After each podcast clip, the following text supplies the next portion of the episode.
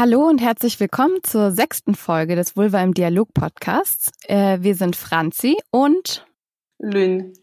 Cześć, witamy w szóstym odcinku Vulva im Dialog. Nazywam się Lynn oraz Franzi. In dieser Folge haben wir uns mehrere deutsche und polnische Aktivistinnen und auch aktivistische Gruppen eingeladen, um über ihre Arbeit zu sprechen, aber vielleicht auch um euch zu motivieren, mitzumachen und selbst aktiv zu werden. W tym odcinku zaprosiłyśmy kilku niemieckich i polskich aktywistów, a w szczególności grupy aktywistyczne, z którymi będziemy rozmawiać o ich pracy i być może również poprzez to zmotywujemy Was do aktywnego uczestnictwa. Und jetzt freuen wir uns auf unsere Gäste und wünschen euch ganz viel Spaß beim Zuhören. Cieszymy się na naszych gości i bawcie się dobrze przy słuchaniu. Ayo, turn up.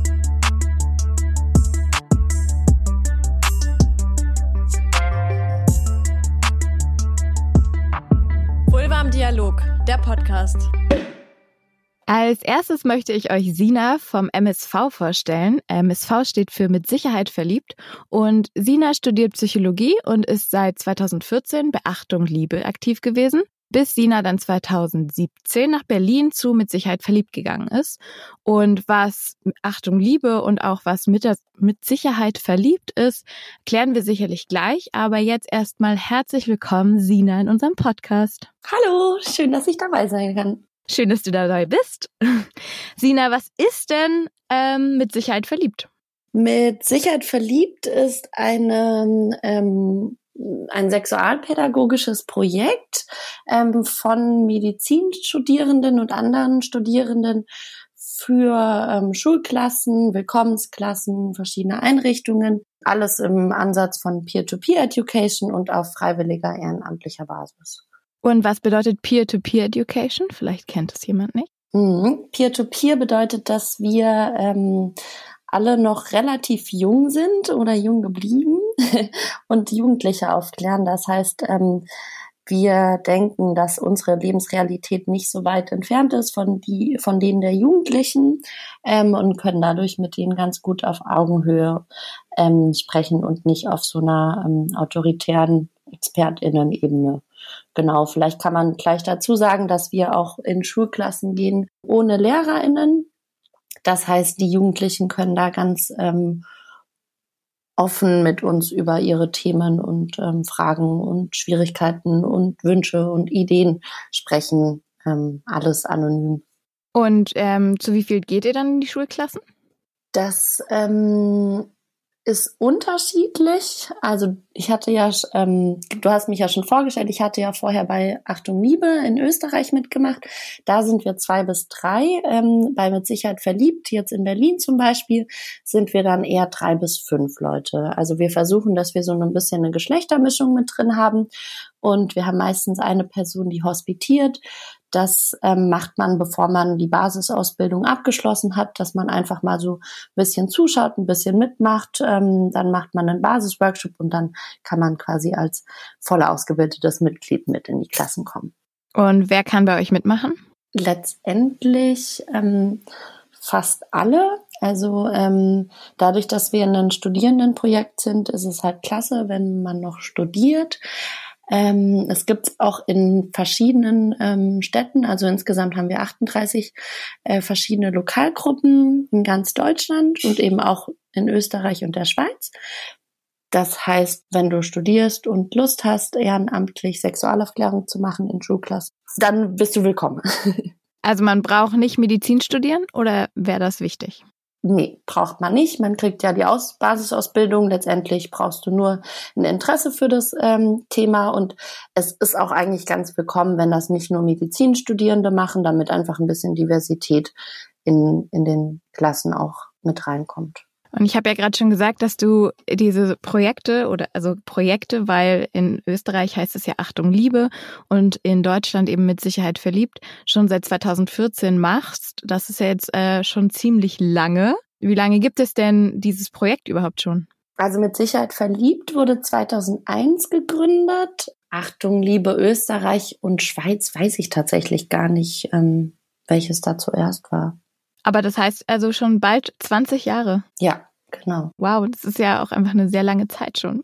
Wieso machst du denn bei Mit Sicherheit verliebt mit? Oder Achtung Liebe? Also warum ist dir das Projekt wichtig oder mh, hm, was motiviert dich da mitzumachen? Ich glaube, mir ist besonders wichtig, dass ich finde, dass die sexuelle Bildung in Schulen nicht ausreicht, wie sie im Unterricht ähm, in der normalen Regelschule zum Beispiel unterrichtet wird. Da ist es halt ähm, fast nur Anatomie. Wenn es hochkommt, lernst du vielleicht noch, wie du ein Kondom über eine Banane ziehst, aber dann musst du schon echt einen coolen Lehrer oder eine coole Lehrerin haben über Themen wie verschiedene sexuelle Orientierungen, zum Beispiel Homosexualität, was bedeutet Bi, was bedeutet Pan, verschiedene geschlechtliche Orientierungen ähm, und Geschlechtsidentitäten, zum Beispiel Non-Binary, Genderqueer, Trans, sind alles Themen, die dann meistens zu kurz kommen oder fast immer zu kurz kommen ich finde das ganz ähm, schön, dass wir mit den Jugendlichen so offen reden können, dass wir auch auf die verschiedenen Fragen und Bedürfnisse der Jugendlichen eingehen können, weil es eben keine Schulnote gibt und auch gar nicht diesen Druck, den du normalerweise vielleicht in, einer, in einem normalen Unterrichtsfach auch hättest. Genau, und ich persönlich finde es auch super wichtig, ähm, verschiedene Stigma abzubauen. Also zum Beispiel, was bedeutet das, wenn Mensch HIV hat? Was bedeutet das, wenn äh, jemand pädophil ist? Muss ich Angst haben, dass ich schwul bin, wenn ich mal einen Jungen geküsst habe und selber ein Junge bin? Also letztendlich gibt's da so viele Themen, die du besprechen kannst und das ist in jeder Klasse unterschiedlich, nicht nur von der einen Schule zur anderen oder von der einen Klasse, Klassenstufe zur anderen Klassenstufe, sondern tatsächlich ist die A-Klasse manchmal reden die nur über Schwangerschaft und was es bedeutet zu heiraten und ähm, Babys zu haben und die andere Klasse bringt dir eine Geschlechtskrankheit oder den anderen einen oder anderen Pornofilm raus. Also das ist irgendwie macht's jedes Mal Spaß, weil du nie weißt, was die Klasse mit, so mit sich bringt. Genau. Deswegen mache ich das auch schon so lange und es wird nicht langweilig. Und wie läuft so ein Schulbesuch ab? Also erstmal vielleicht in welche, welche Altersklassen oder welche Schulklassen geht ihr denn? Also da kann ich jetzt nur von mit Sicherheit verliebt in Berlin reden. Ähm, das machen wir alle so ein bisschen unterschiedlich in den Lokalgruppen. Wir in Berlin gehen so ab der sechsten Klasse meistens. Das ist Berlin noch Grundschule ähm, bis hoch, also bis ganz nach oben. Wir waren auch schon in der elften ähm, Klasse. Das kommt so drauf an, welche Schulen und welche LehrerInnen uns anfragen. Also es läuft meistens so, dass die LehrerInnen oder Schulen uns anfragen, dass wir jetzt gar nicht explizit Werbung machen müssen, weil wir doch so viele Anfragen bekommen. Und wir kommen dann in eine Klasse rein.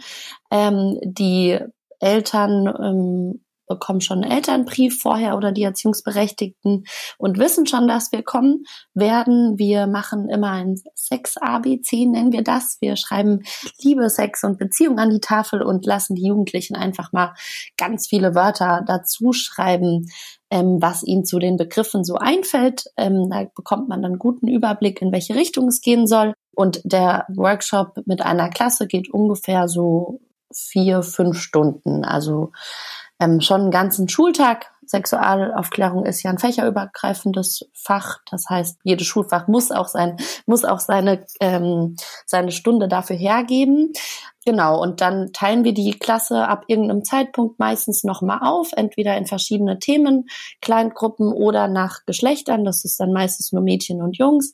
Da gibt's dann auch so ein Spiel wie, ich frage mal das andere Geschlecht, ähm, Sachen, die ich vielleicht schon mal immer wissen wollte ja, wir versuchen, dass die, dass die ähm, Jugendlichen einfach auch ziemlich viel mitbestimmen von den Themen, die wir behandeln.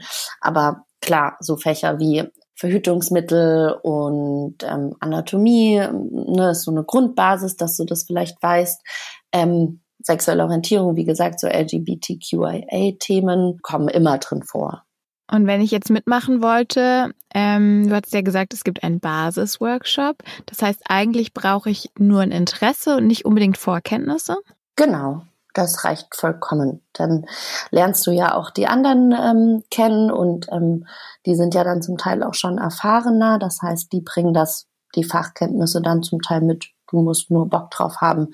Und ähm, wenn du dir am Anfang noch nicht sicher bist, ob du dich traust, in eine, in eine Klasse zu gehen, dann ist das auch kein Problem.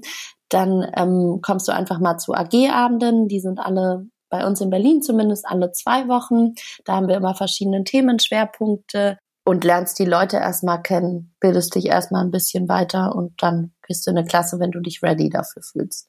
Und ähm, wenn ich zu so einem AG-Abend komme oder gehe, wie viele Leute erwarten mich denn dann? Uiuiui, das ist sehr unterschiedlich. Es gibt AG-Abende, da sind wir zu fünf bis zehn. Und dann gibt es AG-Abende, da sind wir zu 30. Ich glaube, das kommt bei uns immer drauf an, wie sehr das ähm, die Leute, die in der AG mitmachen, interessiert. Wir hatten jetzt zum Beispiel letzte Woche Kate aus Tansania zu Besuch. Also dadurch, dass es gerade alles online bei uns ist, war das ganz cool, weil da konnten wir uns direkt nach Tansania oder mit Tansania vernetzen. Und die hat uns erzählt, wie sie Sexualaufklärung in ähm, einer Klasse ähm, dort macht. Das war dann total interessant und da waren dann doch sehr viele Leute dabei. Andere Themenschwerpunkte sind dann manchmal doch nicht so interessant. Dann kommen da vielleicht nur so fünf bis zehn Leute oder wenn Prüfungszeit ist, ist meistens weniger los. Aber wir versuchen schon, dass sich auch alle wohlfühlen und alle willkommen fühlen und gehört bei uns in der AG. Und wo findet dieses AG-Treffen statt? Jetzt gerade online. Also am besten, wenn man mitmachen möchte, meldet man sich direkt bei der Lokalgruppe. Also man kann auf die Homepage von der bvmd.de gehen. Das ist die ähm, Bundesvertretung äh, Medizinstudierender Deutschland. Und ähm, da kann man unter Projekte ähm, die verschiedenen, also mit Sicherheit Projekte, mit Sicherheit verliebt, Lokalgruppen finden und dann ist die E-Mail-Adresse immer die Stadt der Lokalgruppe, also zum Beispiel Berlin at sicher-verliebt.de und dann einfach hinschreiben, mal nachfragen. Bei uns bekommst du dann einen Link zugesandt und ansonsten findet es bei uns immer in, einem, in also in der Gegend von der Charité Campus Mitte statt, in Berlin zum Beispiel. Und die Basisworkshops, ähm, wie finden die statt? Auch irgendwie wöchentlich oder wie ist das organisiert? Ähm, die Basisworkshops ähm, sind von den Lokalgruppen selbst ähm, organisiert. Also wir versuchen in Berlin mindestens einen pro Jahr zu machen. Ähm, man kann aber auch einfach in eine andere Stadt fahren zum Basisworkshop. Es gibt auch einen trinationalen Workshop zwischen Schweiz, Österreich und Deutschland. Der findet einmal im Jahr statt. Da findet meistens auch ein Basisworkshop statt. Und die sind dann je nachdem, wie motiviert die Lokalgruppen sind. Also ich glaube, letztes Semester gab es einen Basisworkshop, bei dem auch andere Städte mitmachen durften oder konnten. Dieses Semester gibt es jetzt in zwei Wochen den ersten Basisworkshop, der online stattfindet. Und wenn ich mitmache, wie oft ähm, wird dann ungefähr von mir erwartet, vielleicht auch, wie oft ich in eine Schulklasse gehe pro Semester? Unterschiedlich. Also erwarten tun wir letztendlich gar nichts. Ähm, gewöhnlich geht man schon einmal pro Semester mit in eine Schulklasse, würde ich sagen. Wir haben ungefähr zwei Schulbesuche pro Woche in Berlin, also schon relativ viel. Aber ich würde mal sagen, die Leute, die die meisten Schulbesuche machen, gehen so fünfmal im Semester in eine Schulklasse. Die, die die wenigsten machen, waren keinmal. Aber so einmal ist, glaube ich, Durchschnitt. Dann danke ich dir für das Gespräch. Ähm, falls du noch was anmerken möchtest, wäre jetzt dafür noch Raum. Ähm, anmerken möchte ich, glaube ich, noch, dass es auf jeden Fall mega viel Spaß macht und eine mega wichtige Sache ist. Alle, die Lust haben, irgendwie über das Thema Sexualität zu reden, können ja einfach mal vorbeischauen. Ähm, ich möchte auch ein bisschen Werbung machen, dass das nicht nur ähm, heteronormative Medizinstudierende sind, die sich melden. Ähm, die Diversität, glaube ich, bringt zum Teil auch nochmal neue Ansichten mit rein. Das heißt, auch Menschen mit einem anderen Religionshintergrund oder einer anderen Hautfarbe als die Mehrheit in Deutschland können sich gerne angesprochen fühlen. Da würde ich mich sehr freuen und ich glaube auch sehr viele andere Lokalgruppen. Und keine Angst haben, ihr werdet hier aufge, aufgenommen und aufgehoben und es macht einfach richtig viel Bock. Das kann ich auf jeden Fall bestätigen. Und jetzt wünsche ich dir aber einen total schönen Abend noch und bedanke mich ganz, ganz doll für das Gespräch. Tschüss. Tschüss.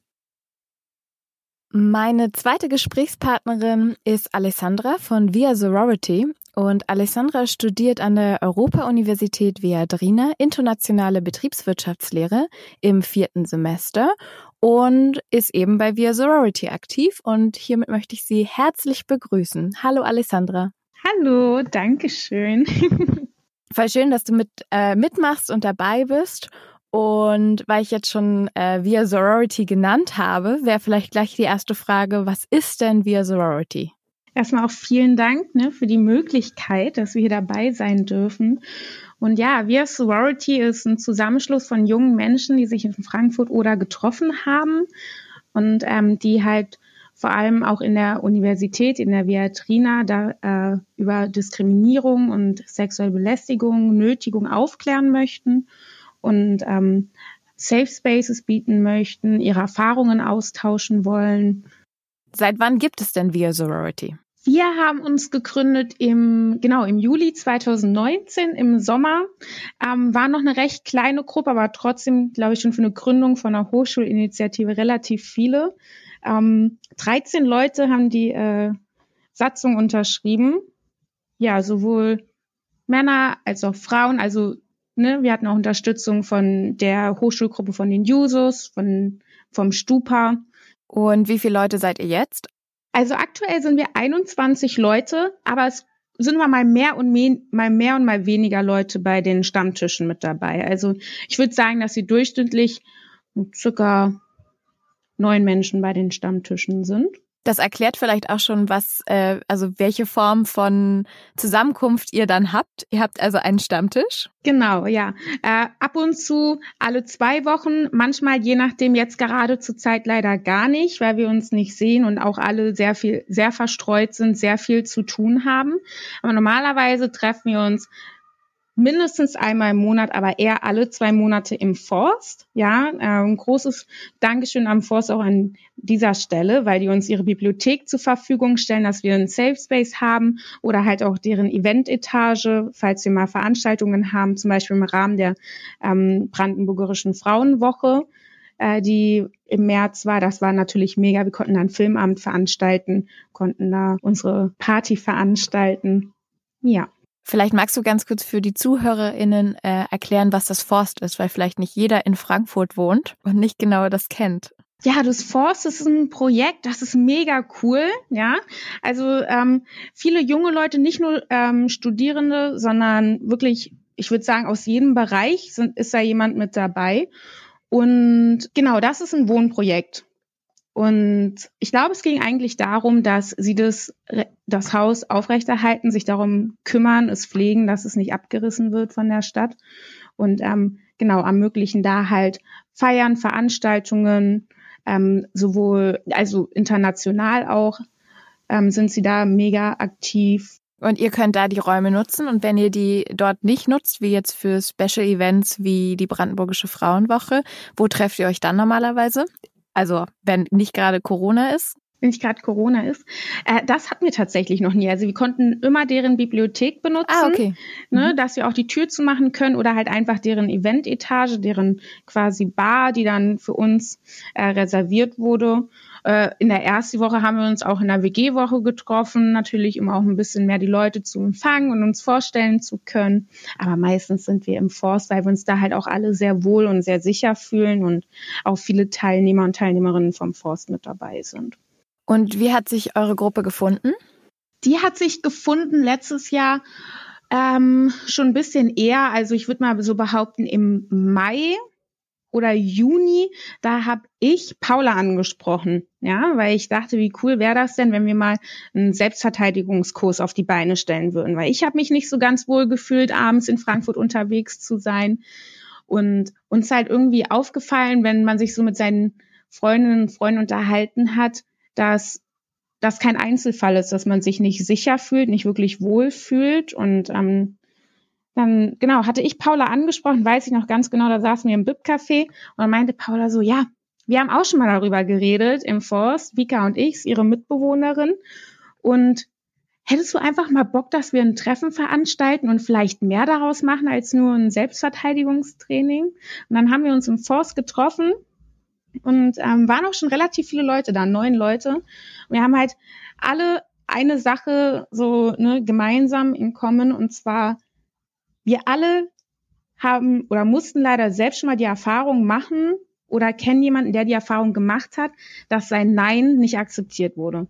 Ja, dass man sich nicht da, wo man gerade war, sicher fühlen konnte aufgrund seines Geschlechts oder seines Aussehens oder seiner Einstellung. Und daraus ist Via Sorority entstanden. Und dafür stehen wir auch eigentlich, ja, dass sich jeder wohlfühlen kann und sicher fühlen kann. Genau. Jetzt hattest du am Anfang ja auch schon gesagt, dass eure Gruppe ähm, sehr divers ist und das bedeutet, wenn ich es richtig verstanden, auch, dass ihr ähm, Cis-Männer dabei habt. Mhm. Ja. Wie funktioniert das oder wie regelt das? Weil wenn ich viel an Safe Spaces denke, gerade für Frauen oder ähm, Flint-Personen, also Frauen, Lesben, Inter ähm, oder Non-Binary-Personen, dann ähm, wird ja oft gesagt, äh, dass zum Beispiel Cis-Männer nicht willkommen sind. Wie regelt ihr das? Also dafür müssen wir sagen, darauf wurden wir schon ganz oft angesprochen. Wir glauben halt, dass Feminismus ganz ohne Männer nicht funktioniert. Ne? Und tatsächlich, die Gründung wurde auch vorangetrieben von Cis-Männern von unserer Universität. Und die sind so super korrekt und tolerant und offen, dass sie sagen, wenn ihr den Space braucht, nehmt ihn euch. Wenn ihr irgendwas braucht, dann sagt uns gerne Bescheid. Es sind auch welche mit dabei, die beispielsweise Jura studieren, die sagen, wir unterstützen euch im allen, ähm, soweit wir können. Und wir haben aber auch gesagt, dass wenn wir den Eindruck haben, dass das nicht ganz funktioniert, dass vielleicht jemand nicht ganz, ich möchte sagen, also wie mit dem Punkt zum Beispiel, dass wir uns gegenseitig ins Wort fallen oder dass jemandem das Wort abgeschnitten wird oder dass eine Meinung weggewischt wird in, auf, äh, beim Stammtisch, als ob das nicht wichtig wäre, dass wir das dann ganz offen ansprechen und dass wir dann beispielsweise der Person auch sagen würden, sorry, aber das Verhalten, vielleicht könntest du das überdenken, weil sich einige Leute da nicht so ganz wohl gefühlt haben. Und genauso würden wir es auch machen, wenn jemand dabei ist und sagt, ich fühle mich ehrlich gesagt nicht so ganz wohl hier in der Konstellation, dann würden wir uns auch für den Moment einfach, also würden wir uns auftrennen, ne, um wirklich für jeden das die bestmögliche Atmosphäre herzustellen.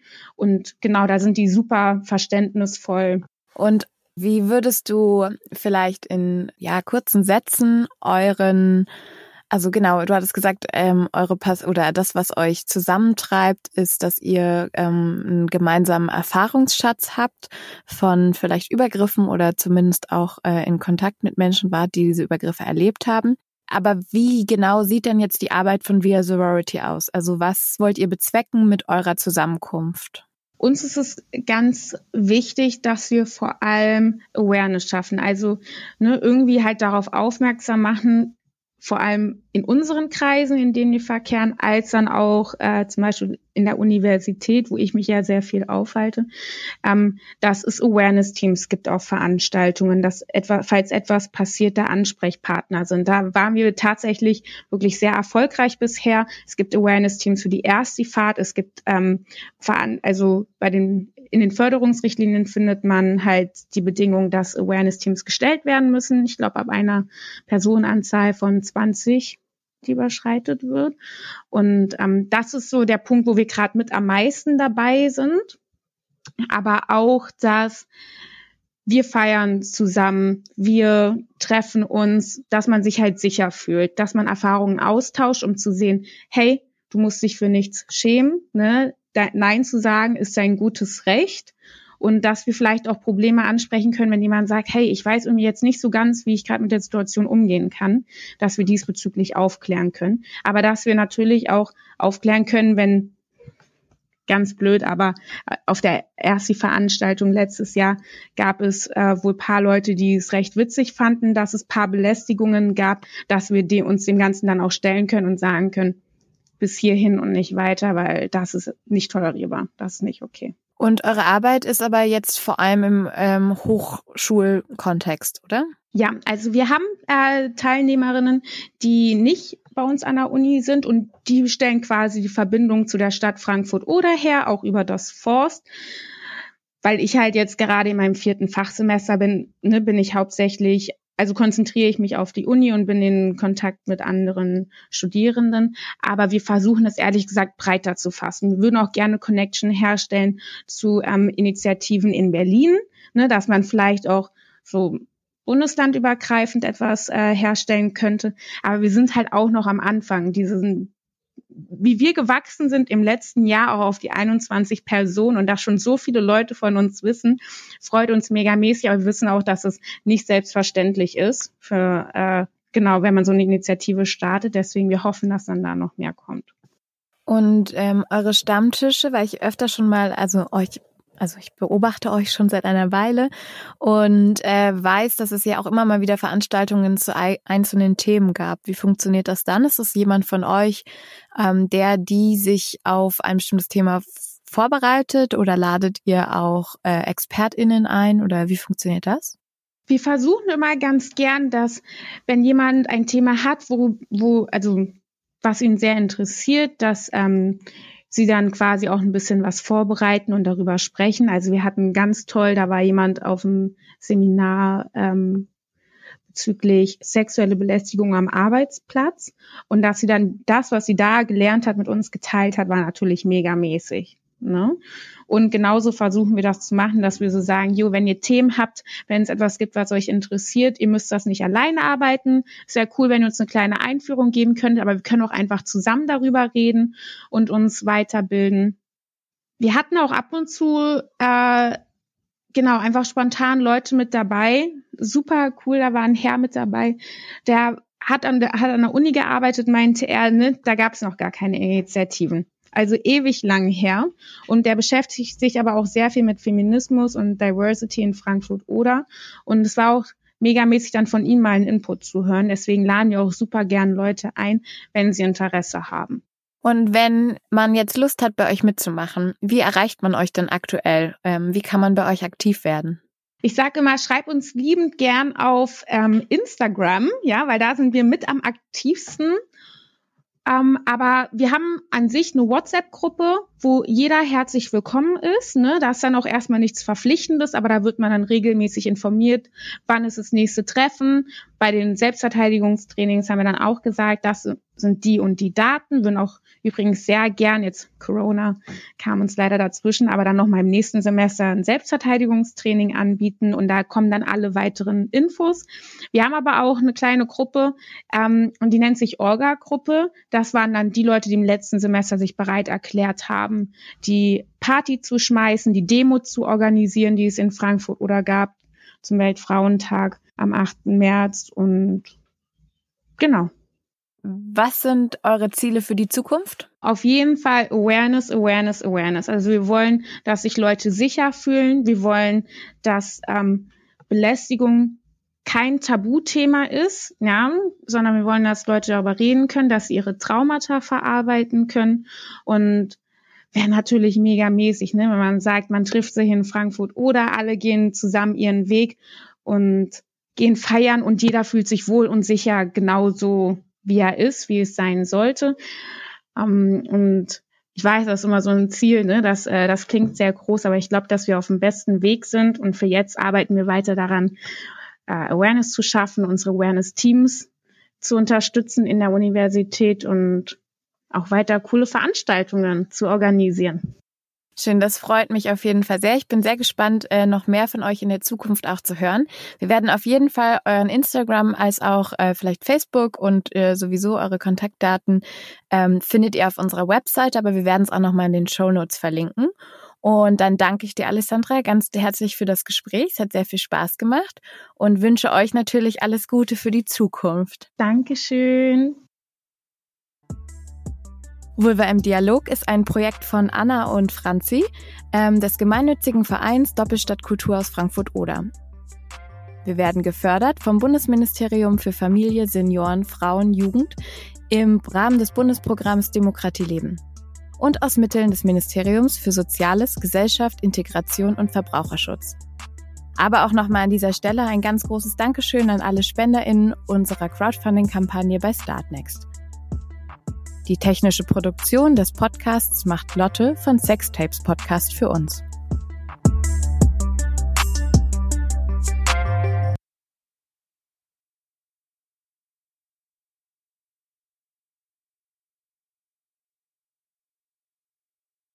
Hallo und herzlich willkommen zur sechsten Folge des Vulva im Dialog Podcasts. Äh, wir sind Franzi und Lynn. Cześć, witamy w szóstym odcinku Vulwy im Dialog. Nazywam się Lynn oraz Franzi. In dieser Folge haben wir uns mehrere deutsche und polnische Aktivistinnen und auch aktivistische Gruppen eingeladen, um über ihre Arbeit zu sprechen, aber vielleicht auch um euch zu motivieren, mitzumachen und selbst aktiv zu werden. E, w tym odcinku zaprosiłyśmy kilku niemieckich e, i polskich aktywistów, a w szczególności grupy aktywistyczne, z którymi będziemy rozmawiać e, o ich pracy i być może również poprzez to zmotywujemy Was do aktywnego uczestnictwa. Und jetzt freuen wir uns auf unsere Gäste und wünschen euch ganz viel Spaß beim Zuhören. Cieszymy się na naszych gości i bawcie się dobrze przy słuchaniu. Ayo, turn up.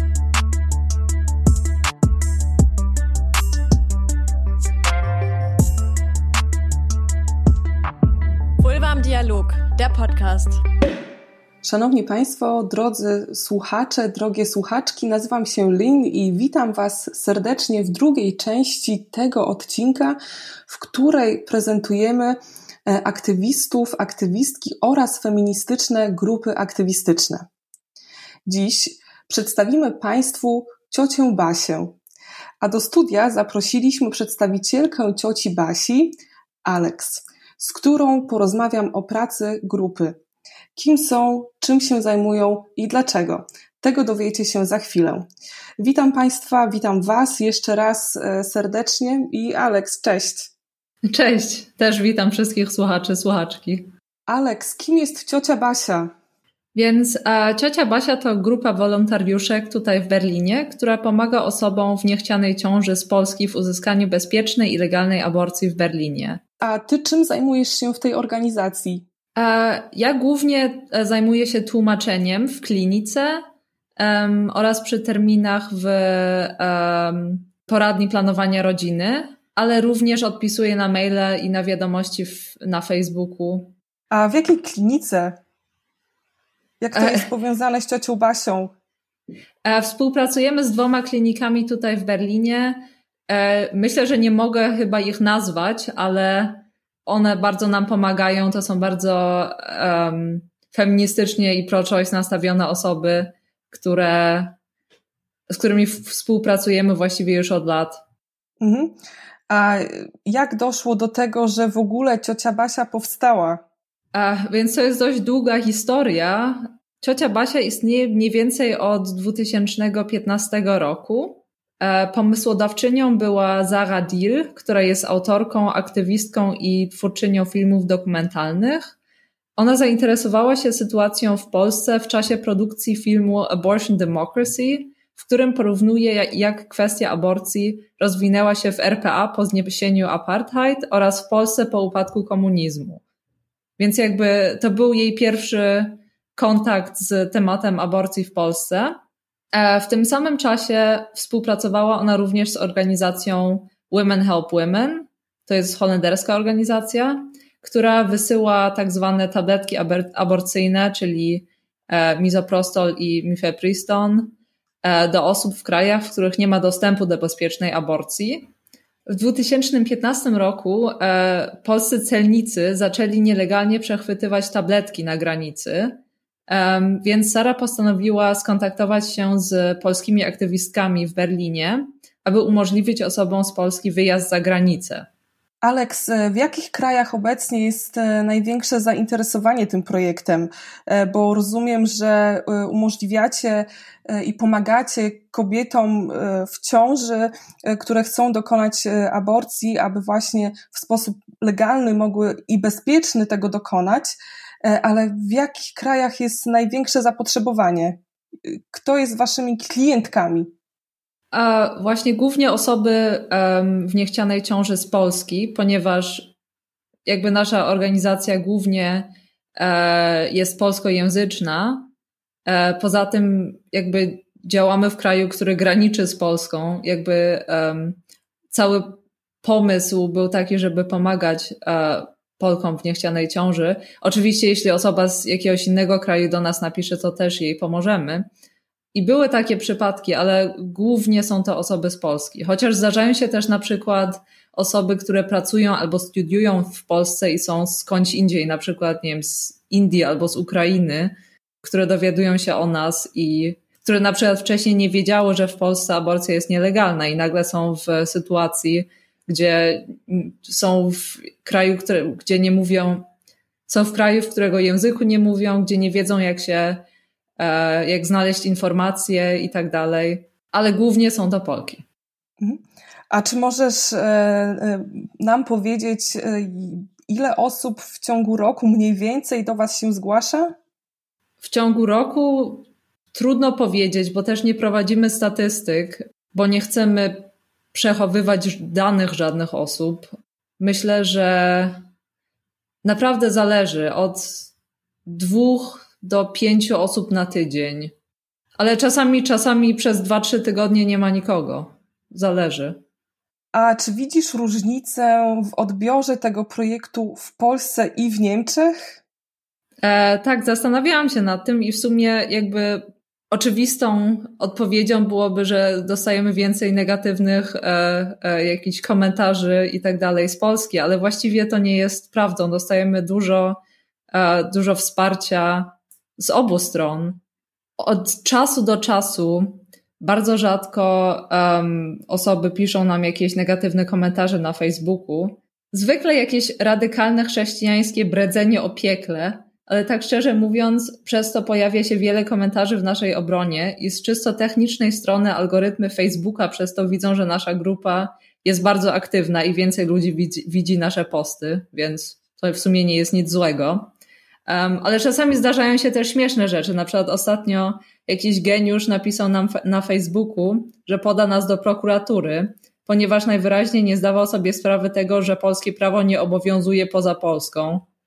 A kim są aktywiści, czy też aktywistki cioci Basi, gdy nie są zaangażowani, czy też zaangażowane w działania tej grupy? W cioci Basi wszystkie jesteśmy wolontariuszkami, więc poświęcamy cioci Basi wiele czasu i jest to dla nas wszystkich jak druga nieodpłatna praca. Chciałam to jeszcze raz powiedzieć. Um, jesteśmy w różnym wieku. Z tego co wiem, w większości osoby, które identyfikują się jako kobiety. Jest też kilka osób niebinarnych i jest dokładnie jeden mężczyzna. Zawsze jeden um, reprezentant jest. Tak, tak, nie, ale um, on robi do, dla nas dużo dobrej pracy. Um, jest, jest bardzo ważną częścią naszej organizacji. I e, wszystkie osoby są z środowisk lewicowych, feministycznych, są różne powiązania do innych organizacji w Berlinie, w Polsce, w Europie. Wszyscy pracujemy, część nas jeszcze studiuje, ale w sumie bardzo zróżnicowane. Kto może angażować się e, w Wasze działania i czy w ogóle szukacie e, nowych osób obecnie do wsparcia e, Waszej działalności? Angażować może się każdy, kto, kto, kto chce się angażować i nam pomóc. Głównie poszukujemy osób polskojęzycznych w Berlinie, czyli jeśli jakiś słuchacz lub słuchaczka mówi po polsku oraz po niemiecku i mieszka w Berlinie, może się do nas zgłosić na przykład przez Facebooka, albo na przykład również można udostępnić też w Berlinie swoją kanapę lub e, łóżko w pokoju gościnnym na nocleg, jeśli osoba, um, która przyjeżdża tutaj na aborcję, musi zostać na noc. I oczywiście można nas też wesprzeć finansowo. E, w tym momencie nie mamy własnego konta, więc wpłaca się na konto ASN, czyli Abortion Support Network i oni pomagają nam finansować e, aborcje dla osób, które na to nie stać. Jak wygląda w ogóle Twoja praca w, w tej organizacji? E, wiem, że jest to oczywiście praca e, wolontariacka, ale na przykład ktoś do Was się zgłasza i wtedy jakie jest dokładnie Twoje zadanie? Jak to wygląda? Bo rozumiem, że robisz wszystko, co jest możliwe. Jak funkcjonujecie? Znaczy nie, w tym momencie głównie tylko tłumaczę. Mamy jakby pracę na zmiany, powiedziałabym, że ktoś ma zmianę facebookową, zmianę mailową i co parę tygodni e, się zmieniamy, ponieważ jest to jednak dość, dość dużo pracy. Więc w tym momencie ja zajmuję się tylko tłumaczeniami. Ale tak, jeśli ktoś do nas na przykład pisze lub dzwoni, jest, jest też dyżur telefoniczny i e, można do nas właśnie zadzwonić. E, numer jest na Facebooku i no właśnie, wtedy odpowiadamy, zaczynamy ustalać wszystkie terminy, czyli termin w klinice, najpierw termin w um, poradni planowania rodziny, ponieważ rozmowa w poradni planowania rodziny przed aborcją w Niemczech jest przymusowa jeszcze. E, trzy dni przed zabiegiem, więc to jest też dość e, trudne do zaplanowania czasami, bo osoba musi albo przyjechać dwa razy do Berlina, albo zostać na noc przez trzy noce. Czyli... Więc tak. Czyli e, właśnie zaczynamy organizować wszystkie terminy, szukamy noclegu, szukamy osób do tłumaczenia, i w ciągu jednego, czasami dwóch tygodni właściwie wszystko już jest załatwione i osoba może przyjechać mhm. i już. E, czyli załóżmy, e, że jestem e, kobietą w ciąży z Polski i chcę dokonać aborcji. Moja sytuacja finansowa nie jest ciekawa, więc zrozumiałam, że oczywiście tutaj można otrzymać Wasze wsparcie finansowe. Tak, absolutnie znajduję wasze dane kontaktowe, piszę maila albo dzwonię i ogólnie od tego momentu wy zajmujecie się wszystkim i później tylko dajecie mi e, informacje, kiedy mam przyjechać, tak? Dokładnie, tak. Chcemy tak bardzo jak to możliwe odciążyć osoby w niechcianej ciąży, ponieważ wiemy, jak, jak strasznie stresująca to jest sytuacja w Polsce w tym momencie, jak jak agresywnie społeczeństwo reaguje na takie osoby i jak mocna jest stygmatyzacja takich osób w tym momencie. Alex, czy chciałabyś się z nami podzielić jeszcze jakimiś e, informacjami? Czy nie zadałam Ci jakiegoś e, pytania, na które chciałabyś odpowiedzieć? E, tak, w sumie chciałabym porozmawiać jeszcze trochę o aborcji samej w sobie. A mianowicie chciałabym, żeby wszyscy ludzie wiedzieli, że osoby, które znajdują się w niechcianej ciąży, najczęściej sięgają po drastyczne metody, aby pozbyć się ciąży. Dowodzą tego zarówno nasze doświadczenia jako aktywistki, które siedzą w temacie, jak i statystyki. E, na przykład Światowa Organizacja Zdrowia szacuje, że każdego roku do 13% zgonów e, związanych z ciążem można przypisać niebezpiecznej domowej aborcji. Nie ma znaczenia, jakie ktoś ma ideologiczne poglądy na temat aborcji. Aborcja to coś, co zawsze się dzieje. Jeśli nie ma możliwości legalnej i bezpiecznej aborcji, ludzie sięgają do niebezpiecznych i groźnych dla życia i zdrowia sposobów. Nie z byle jakiego powodu wieszak stał się symbolem czarnego protestu. Myślę, że wiele osób zdaje sobie z tego sprawę, ale chciałam jeszcze raz podkreślić, dlaczego dostęp do legalnej aborcji jest tak ważny. Drogie słuchaczki, drodzy słuchacze, jeżeli ktoś z Was potrzebuje wsparcia w zorganizowaniu legalnej i bezpiecznej aborcji, to skontaktujcie się z ciocią Basią. Dane kontaktowe znajdziecie w opisie tego odcinka na stronie internetowej oraz mediach społecznościowych Vulva in Dialog i oczywiście na stronie facebookowej cioci Basi. Alex, dziękuję za, za rozmowę i dziękuję za to, że przyjęłaś nasze zaproszenie. To ja dziękuję za zaproszenie, e, dziękuję za rozmowę i miłego wieczoru. Miłego wieczoru, do zobaczenia. Cześć. Szanowni Państwo, drodzy słuchacze, nazywam się Lynn i witam Was serdecznie w kolejnej części tego odcinka, w której prezentujemy feministycznych aktywistów oraz feministyczne grupy aktywistyczne. Dziś przedstawimy Wam Lubuskie Stowarzyszenie na Rzecz Kobiet Baba. A do studia zaprosiliśmy przedstawicielkę Baby, Ilonę. Cześć Ilona. Cześć. Dziękuję, że znalazłaś e, dla nas czas, żeby porozmawiać e, o Waszym stowarzyszeniu. Co robicie? Czym się zajmujecie? E, nie ma problemu, nie ma za co dziękować. To ja się cieszę, że mogę z Wami porozmawiać, bo zapoznałam się z Waszym projektem. Wydaje mi się bardzo ciekawy i chętnie porozmawiam. E, no więc tak, my, nasze stowarzyszenie mieści się w Zielonej Górze, niedaleko e, granicy polsko-niemieckiej. W tym roku mija 20 lat, e, od kiedy zostały, zostałyśmy założone przez założycielki. I nawet chciałyśmy jubileusz jakiś zorganizować, ale wiadomo, COVID wszystko przerwał. My się zajmujemy głównie pomagamy kobietom, tak najbardziej ogólnie mówiąc. Przede wszystkim pomagamy kobietom, które mm, są ofiarami czy są poszkodowane przez przemoc domową. Różnego rodzaju, głównie fizyczną, oczywiście psychiczną, ekonomiczną, seksualną. I to jest y, nasz główny cel. Od, przez te 20 lat w różny sposób pomagałyśmy, a przede wszystkim i właściwie to y, kontynuujemy właśnie przez cały okres naszego istnienia, to są bezpłatne porady prawne i psychologiczne, a do tego dochodzą w zależności od potrzeby czasami mm, też pomoc, y, y, porady coacha, porady doradców zawodowych, ale te prawne i psychologiczne, bezpłatne, muszę to mm, podkreślić, y, są główną naszą taką osią działalności. I one polegają na tym, że u nas y, działają, trudno powiedzieć pracują, ale chyba działają będzie lepszym słowem, bo, bo bezpłatnie wolontariuszki, czyli prawniczki, y, y, nie studentki, tylko to są po, wykształcone prawniczki, też po aplikacjach różnych, najczęściej adwokackich, albo to są radczynie prawne.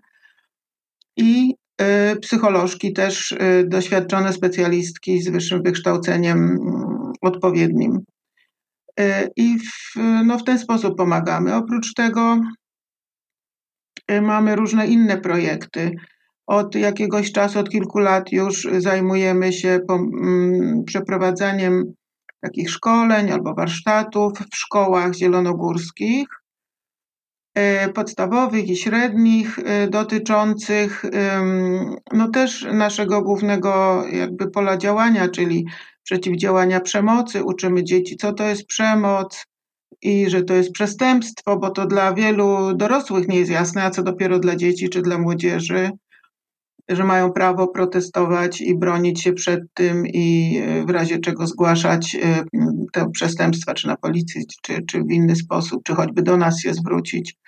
Mm, ale także inne y, mm, takie zagadnienia okołoprawne, powiedziałabym, czyli począwszy od konstytucji, poprzez prawa, jakie dzieci mają, czy w ogóle mają, a jak mają, to jakie, młodzież w szkole, w domu, co im wolno, co nie wolno.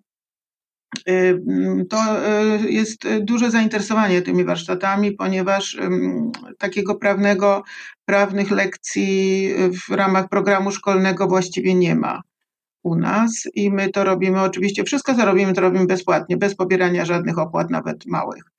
A my szukamy na to albo funduszy poprzez granty, poprzez różne konkursy, albo zupełnie po prostu własnymi siłami, siłami wolontariuszek y, organizujemy naszą działalność. To tak ogólnie proszę pytaj, jeżeli y, coś y, konkretnie mam opowiedzieć. Mhm.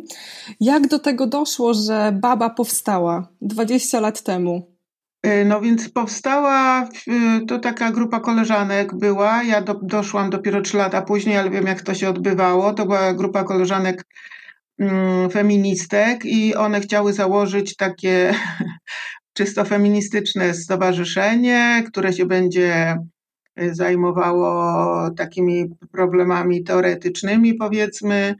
Y, będą czytać y, książki feministyczne, jeździć na jakieś spotkania i tak no, bardziej teoretycznie rozwijać swoje zainteresowania. Ich było tylko kilka ale bardzo szybko się okazało, że zaczęły się zwracać kobiety z zewnątrz do, do, do stowarzyszenia z prośbą o pomoc. Jeżeli po prostu usłyszały, że są, jest jakieś kobiece stowarzyszenie, już bez, bez wnikania o co chodziło, jak usłyszały, że kobiety jakieś są i, i, i zajmują się kobiecymi sprawami, to zaczęły same się z miasta po prostu, takie przypadkowe kobiety potrzebujące pomocy i niestety doszło też do y, napadu na, na wtedy naszą prezeskę i do dzisiaj, bo to jest, ona jest chyba jedyna z tego pierwszego składu na Anitę Kucharską-Dziedzic.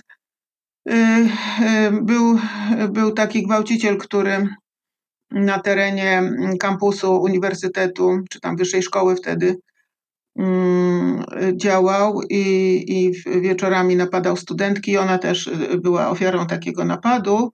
Jej się udało uciec, on tylko nożem ją lekko chyba skaleczył, ale potem ona przeżyła tą całą drogę zgłaszania przestępstwa, Y, na policji, w prokuraturze i, i tego, tego całego feedbacku, który dostała, czyli no, powiedzmy szczerze, lekkiego lekceważenia, ponieważ on, jej się udało wyswobodzić własnymi siłami, to po prostu tam się pobiła z nimi, uciekła, no to y, mm, było to kompletnie zlekceważone. Znaczy nie było przestępstwa.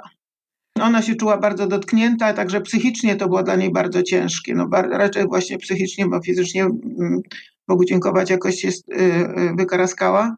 Natomiast dotarło do niej, jakie to może być trudne przeżycie, jak, jak może dotknąć kobietę wtórna wiktymizacja, czyli kolejne mm, przechodzenie przez różne instytucje, które pomo- po, powinny pomóc, a a w żaden sposób nie pomogły, natomiast ona się czuła jeszcze, jeszcze gorzej, czyli kolejny raz się stała ofiarą, czyli stąd ta wtórna wiktymizacja. I wtedy no, tym bardziej dziewczyny y, zintensyfikowały tą pracę, tą pomocniczą, czyli y, stałe mm, porady prawne i, i psychologiczne, najczęściej jednocześnie, znaczy jakby każda kobieta, może nie każda, ale większość y, korzysta z obydwu form, bo jeżeli jest w jakimś kryzysie, po przemocy, w trakcie rozstania z mm, mężem czy partnerem, bo to jest ta klasyczna y, jakby forma, czyli y, kobiety doznają przemocy najczęściej, ale oczywiście nie zawsze, ze strony mężów lub partnerów i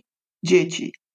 Mm, I, I, wtedy one tu próbują się jakoś wydostać. U nas nie ma za dużo takich możliwości. Same próbują, no to muszą po, po prostu swoją egzystencję od początku zbudować. Praca, mieszkanie, opieka nad dziećmi, jednocześnie rozwód, jeżeli to był mąż, czy rozstanie, jakieś podzielenie majątku, opieka nad dziećmi, finansowe problemy, no i psychiczne, bo to jednak rozpada się rodzina, tak czy inaczej. Jaka by ona nie była, to jest rozpad y, związku, który miał trwać no, w idealnym stanie na zawsze.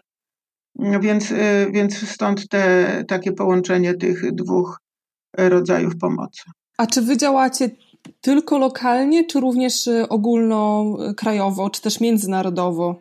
Mm, przede wszystkim w Zielonej Górze i w zależności od tego, ile mamy środków, y, także wokół Zielonej Góry, na terenie województwa, y, w dobrych czasach, kiedy miałyśmy więcej grantów, to tak gdzieś połowa województwa, po prostu taki krąg wokół Zielonej Góry zataczałyśmy.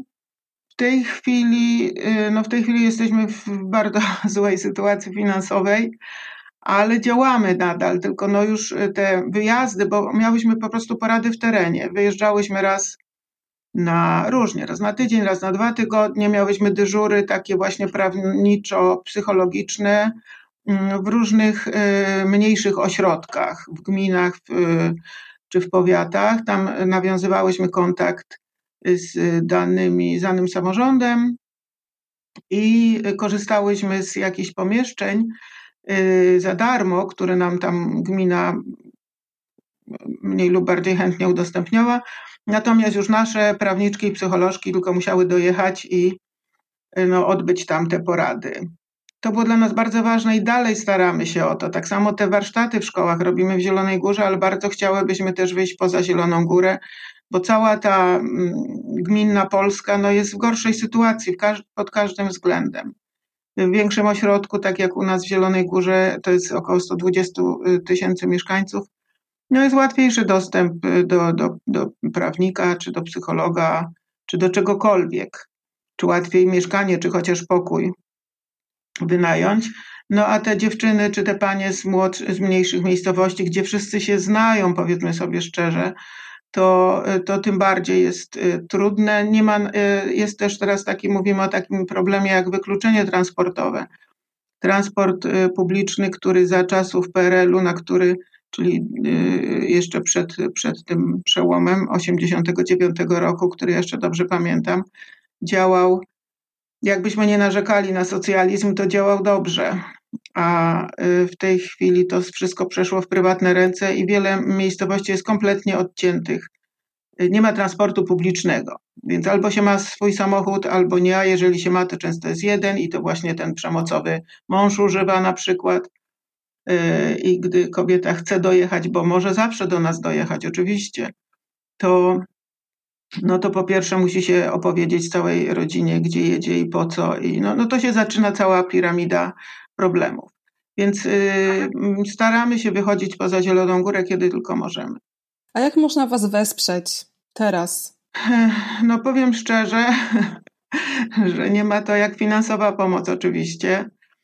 Y, I, I, dostajemy, mamy darczyńców, mamy takie grono darczyńców prywatnych, no ale to są małe wpłaty, ale to nieważne. Ważne, że są regularne i ważne, że są ludzie, którzy nas popierają. Dla nas to jest y, no, jakby potwierdzenie tego, że, że idziemy dobrą drogą. No, takie audycje, które ja rozumiem, że, że będą odsłuchiwane, y, chyba przede wszystkim w Niemczech, y, no to, to jest też dla nas ważne, żeby inni wiedzieli, jak sytuacja wygląda w Polsce. Z jednej strony niespecjalnie dobra, bo przemoc domowa jest i, i moim zdaniem nie maleje, ale z drugiej strony te dobre strony, czyli to, że są takie stowarzyszenia jak my i że działamy i nie poddajemy się i staramy się bardzo pomóc. I wydaje mi się, że jeszcze, że jeszcze długo będziemy pomagać, mimo że teraz to już y, przez tą epidemię, no to nastąpiło już no, spiętrzenie problemów, ale no, y, no poznajemy takie narzędzia jak Zoom i też z niego korzystamy, więc jakby trzeba widzieć chociaż minimalne dobre strony tego, bo na pewno to wykorzystamy, to, że, że wszystkie nauczyłyśmy się zdalnie działać. Wykorzystujemy telefon, wykorzystujemy maile. Kto jest zdrowy, to pomaga. I liczymy, że no wróci to kiedyś. I ja liczę, że po wakacjach wrócimy już do porad y, y, stacjonarnych. Na razie próbujemy właśnie zdalnie czy przez telefon. No, do tego potrzebny jest sprzęt. No, tego sprzętu nie mamy, nie byłyśmy nastawione na coś takiego. Nie ma na przykład no, telefony własne, zawsze byłyśmy uczone i wiemy, że tak trzeba. Nie podajemy własnych telefonów, bo to się potem źle kończy, bo to te telefony, numery telefonów nieraz w ręce tych przemocowców się dostają. I, y, no i nie na tym to polega. Musi być jakieś BHP też pracy pomagacza. No ale na razie nie mamy innego wyjścia. Mamy, mamy jeden telefon stowarzyszenia mm, komórkowy, z którego korzystamy. Y, czy jakieś, y, no każdy potrzebuje mm, laptopa w domu, a, w tej chwili cała rodzina się rzuciła na ten sprzęt, no bo nie wiem jak u Was nie dokładnie już pamiętam, ale u nas wszystkie dzieci od trzech miesięcy pracują zdalnie, więc, więc, więc laptopy i komputery, kto miał, to, to, to dzieci okupują. Plus niektórzy muszą mieć home office, a jeszcze dochodzi ta działalność u nas. No jakoś to łączymy, ale ale wolontariacko, jeżeli ktoś chciałby się zaangażować, też e, Was wesprzeć wolontariacko, to czy jesteście również tym zainteresowani, zainteresowane czy zainteresowani? Tak, tak, jak najbardziej. Potrzebujemy wolontariuszek cały czas i to z różnych jakby branż, powiedzmy, więc każda tam znajdzie sobie jakiś kącik u nas.